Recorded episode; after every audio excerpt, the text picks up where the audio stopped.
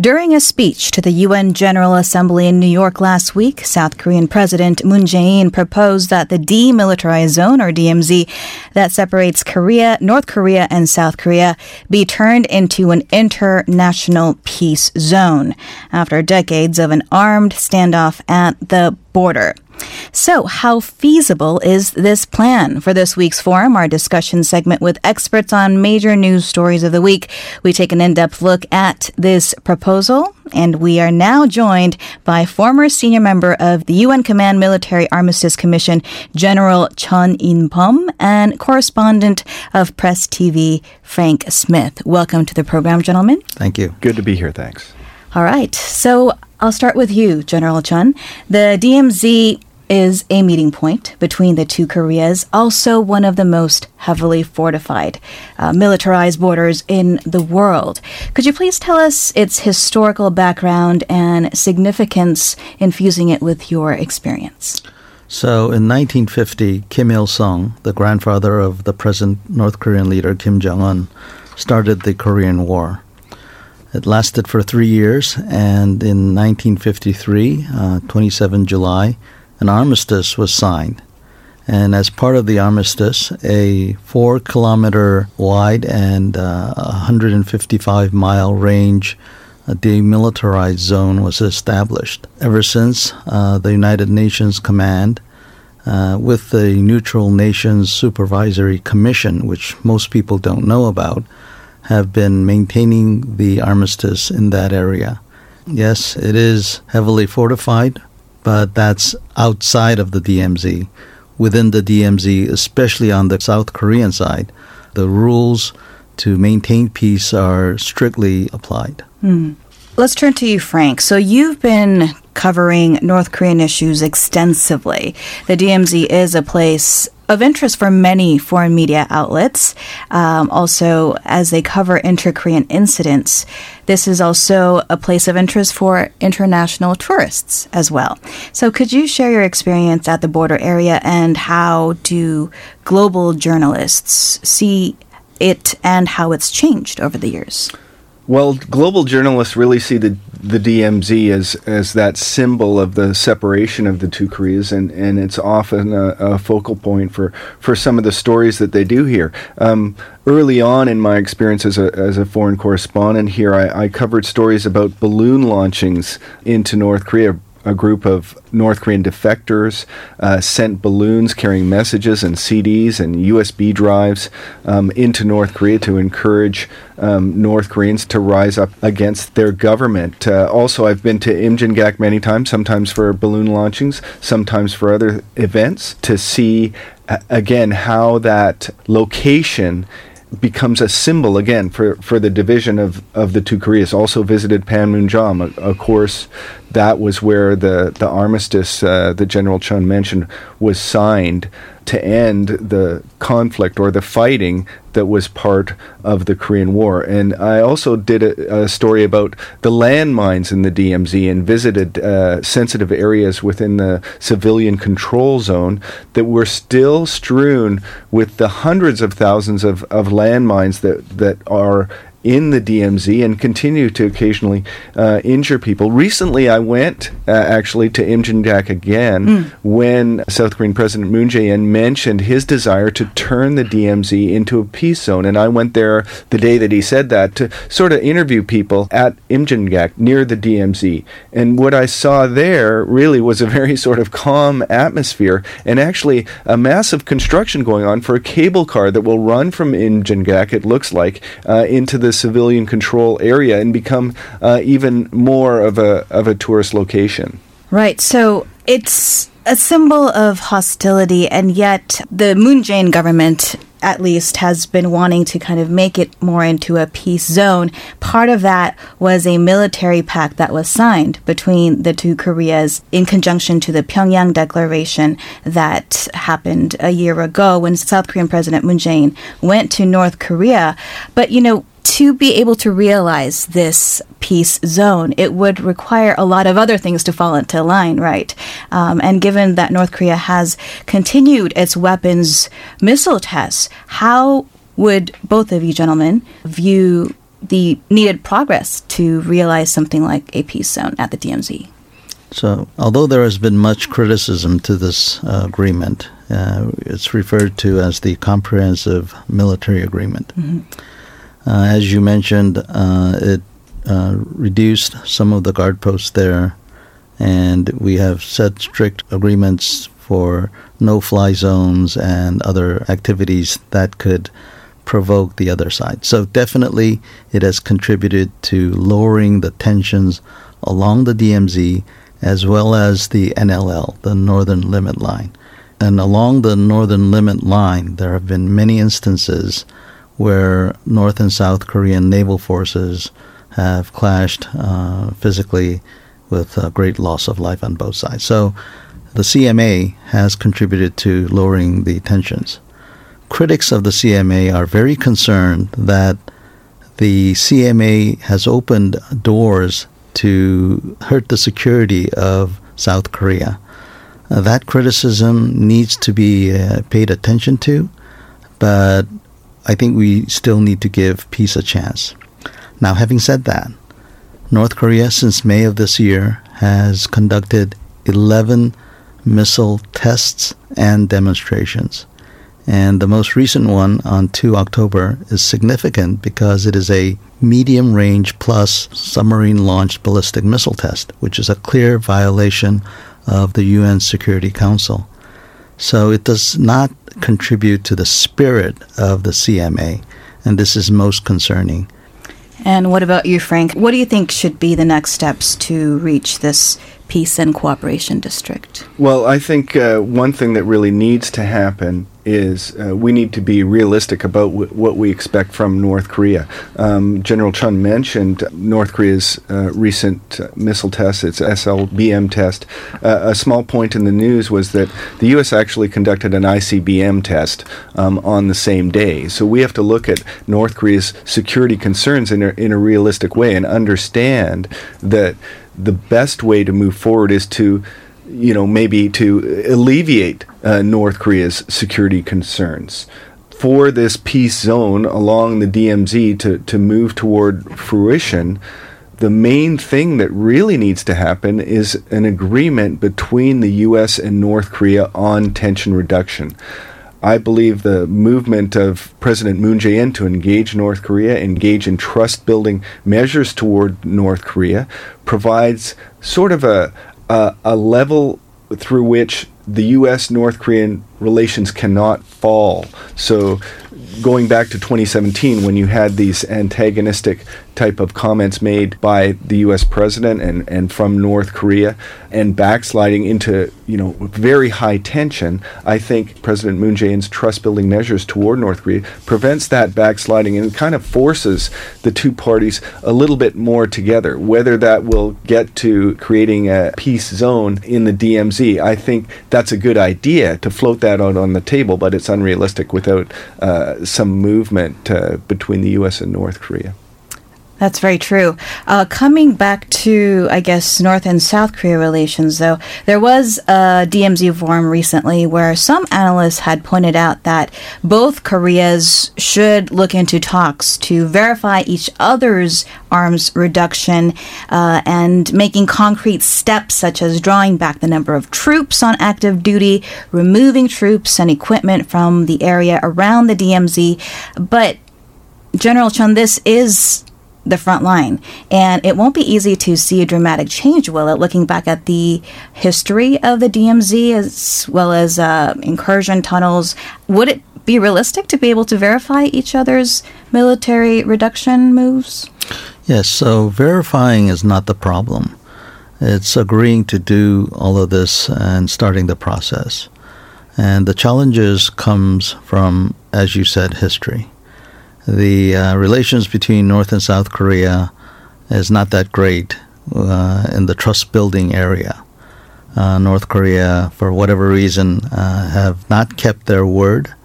I'm sure it can be said about both sides, but I must point out that the North Koreans have instigated many um, incidents that have led to uh, injuries and fatalities on the South Korean side.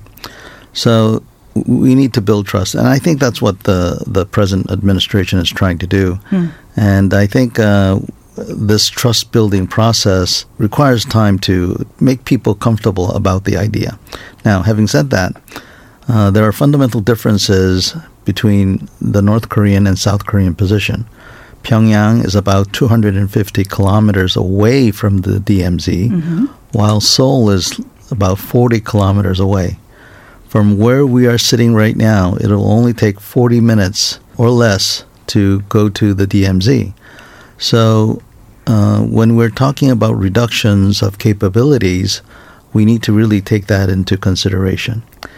The tunnels along the DMZ are a real threat to South Korean security. The massive uh, long range artillery that North Korea has along the DMZ is a real threat to the greater Seoul metropolitan area. It would be great if the North Koreans decided to allow inspections or uh, show where the tunnels are. It would be great if North Korea would withdraw their uh, long range artillery. That would be really good for uh, confidence building. Indeed. Um, I guess kind of moving it to a political uh, sphere, the reason behind President Moon Jae-in's proposal to create an international peace zone at the DMZ would be to incentivize Pyongyang or give it another reason to cooperate and to work with the U.S. in getting to that first big step, which is nuclear disarmament. Will this move, you think, uh, offer actual incentive to Pyongyang to give up its nuclear weapons? Yeah, so you know we already have a peace uh, area along the DMZ, mm-hmm. um, Panmunjom, and on the Western Corridor. When Kaesong Industrial Complex was active, daily uh, transportation was conducted.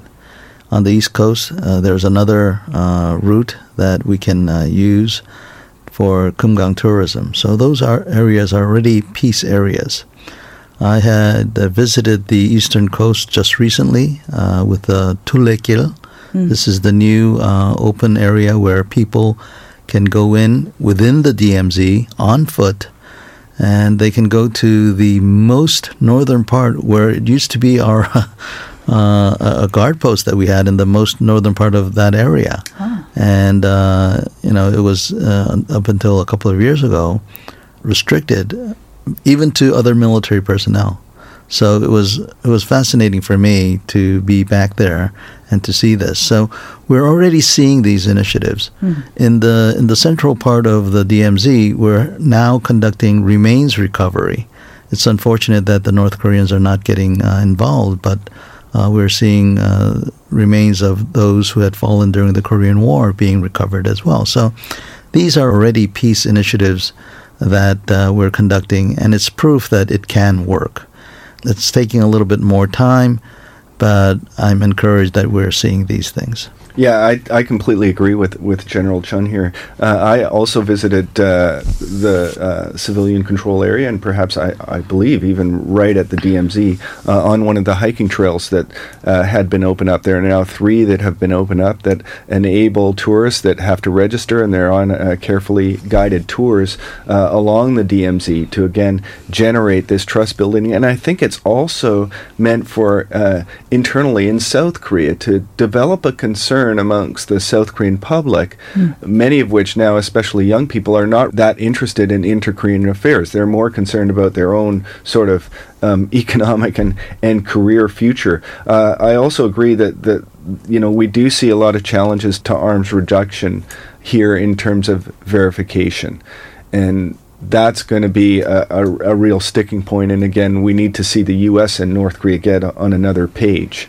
Uh, I would also caution uh, when we talk about the different elements that North Korea has to attack South Korea, that we also consider the fear that North Korea has about the capabilities of its adversary. Here in South Korea, you have South Korea making the largest purchase in the country's history of 40 F 35 Joint Strike Fighter bombers, some $8 billion.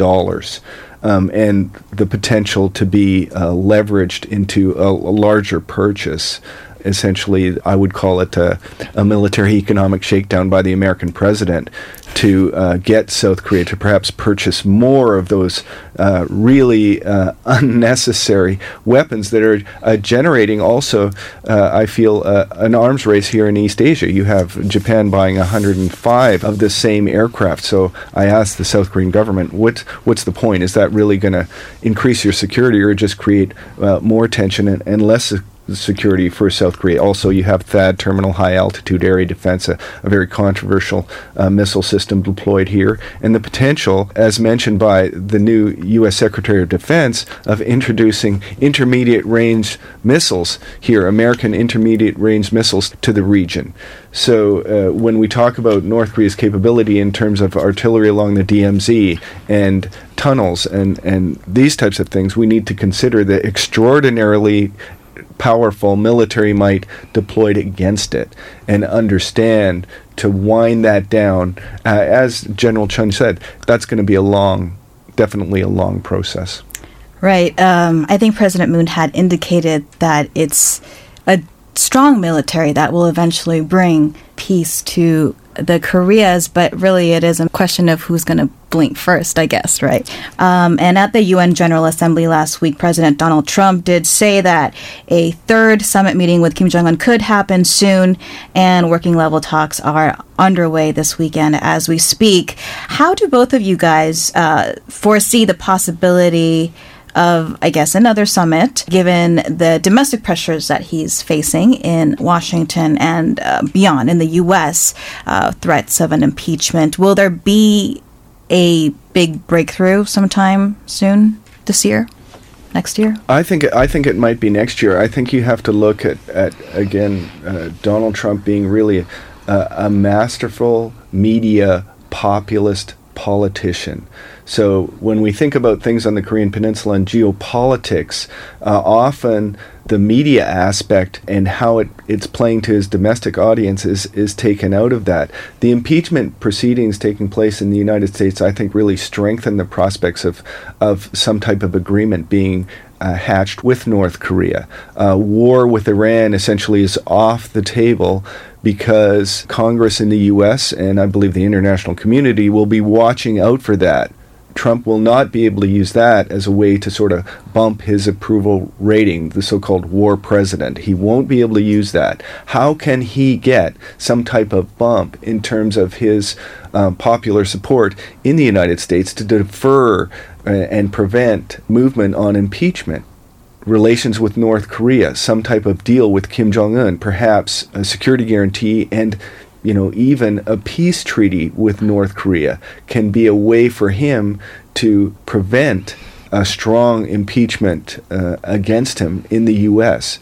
Uh, I don't see it happening right away. He's probably going to want to try to delay that and milk that as much as he can uh, closer to the election. So I see really something uh, more fruitful happening on the Korean Peninsula in terms of an agreement between the U.S. and North Korea maybe next spring. Although I do note that there is a, a lot of optimism that they will be able to come out with some type of a deal um, later today, later Saturday.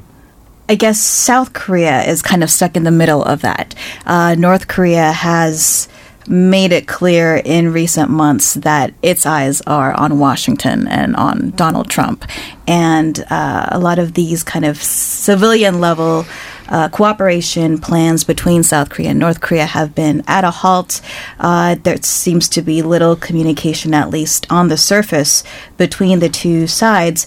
Um, what is the role of South Korea, do you think, in terms of this bigger U.S. North Korea dialogue? Yeah, before we go to that, I just want to add to uh, Frank's comments. Um, I think many people share uh, Frank's evaluation of the situation uh, between the United States president and the future uh, progress that we might be able to see between the United States and North Korea. But on the other hand, there are people who also point out that even in Hanoi, Trump walked out. And the reason that he did was because the United States was not clearly sure that the North Koreans were going to denuclearize. So I believe unless we see that, no matter how cornered Trump is in his internal politics, it's going to be hard for him to strike a deal. Secondly, Korean politics uh, does not influence U.S. politics as much as we would think.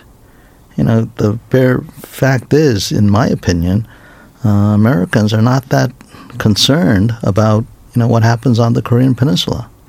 And so, it's a election year. Yes, even at that. So we need to take those things into consideration, which leads to your question. So I think the South Koreans really need to explain to the North Koreans as best we can how we understand uh, the United States, and vice versa to the United States as well. Mm. And in order to do that, we South Koreans need to understand the United States and North Korea as well. And uh, we must not be uh, hasty in our evaluations, and we must be prudent in our advice to both sides and uh, try to find middle ground for the United States as well as North Korea so that they can both see the benefits of a uh, peaceful Korean Peninsula. And I can say with full uh, confidence that the Americans will not attack North Korea, no matter what they do. I mean, the bloody nose strategy and all that, in my view, is all gone. They're, they're, not going to attack North Korea. I, I, agree with with General Chun, especially about uh, the lack of concern in the U.S. Uh, and I think that you know my um, profession or vocation as a journalist could could bear some of the blame there. The time when when Americans pay attention to the news on the Korean Peninsula is when you know we're supposedly on the on the verge of war or high, high periods of, of, high tension. I've I've used and heard the yeah. phrase tension on the Korean Peninsula like ten too many times. so to get toward sort of a peace treaty or some type of agreement, unfortunately, you need that that elevated tension, perhaps like we saw in 2017. I think what's changed though from Hanoi is that former U.S.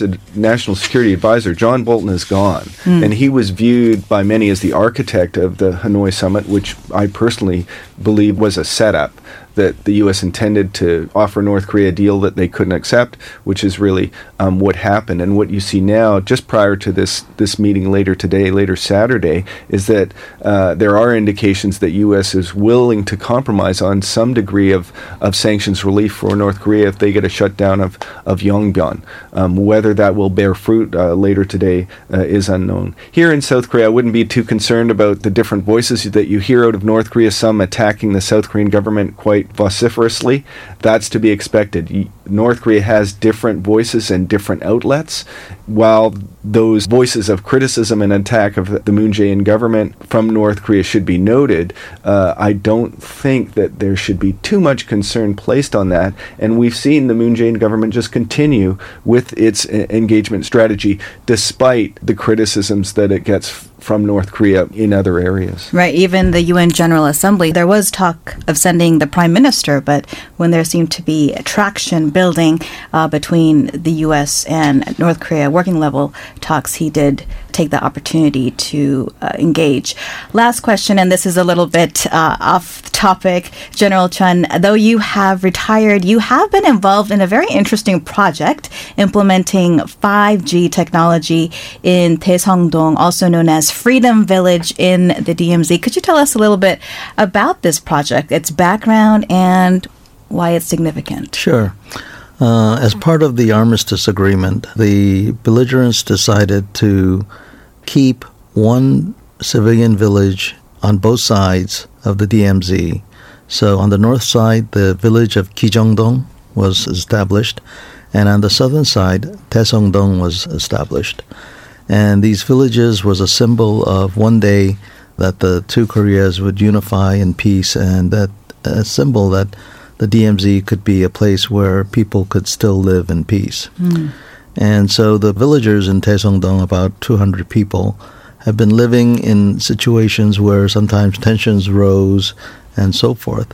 Well, KT, the Korea Telecom company, last year established uh, 5G technology to this small village of approximately 40 households. And it's fantastic. Uh, Daesungdong, as, as I just explained, is a legacy of the Korean War. And when you go there, what you see now is what could happen in the future for all the 20,000 South Korean villages where a farmer does not have to go to his fields every day. He can use his cell phone to turn on the water and turn off the water. He can uh, use his cell phone to shade uh, his crops. An elderly woman can use a small device to alert the village mayor that she's in trouble. School kids can use their 5G to get top class education from teachers in Seoul. They can use virtual reality technology to conduct uh, activities that normally they would not be uh, able to do so. So, all of these things are just great and it provided hope for me, and I was very honored to be involved in some of the processes. Great, and hopefully one day we'll be able to hear more about this new uh, DMZ village. That was General Chun In-bum, former senior member of UN Command Military Armistice Commission, and Frank Smith of Press TV. Thank you, gentlemen, for your time today. Thank you. Good to be here. You're listening to a brand new program on TBS EFM Korea Factual. I'm Eunice Kim. We'll be back with FYI to uncover the stories behind the headlines you don't want to miss.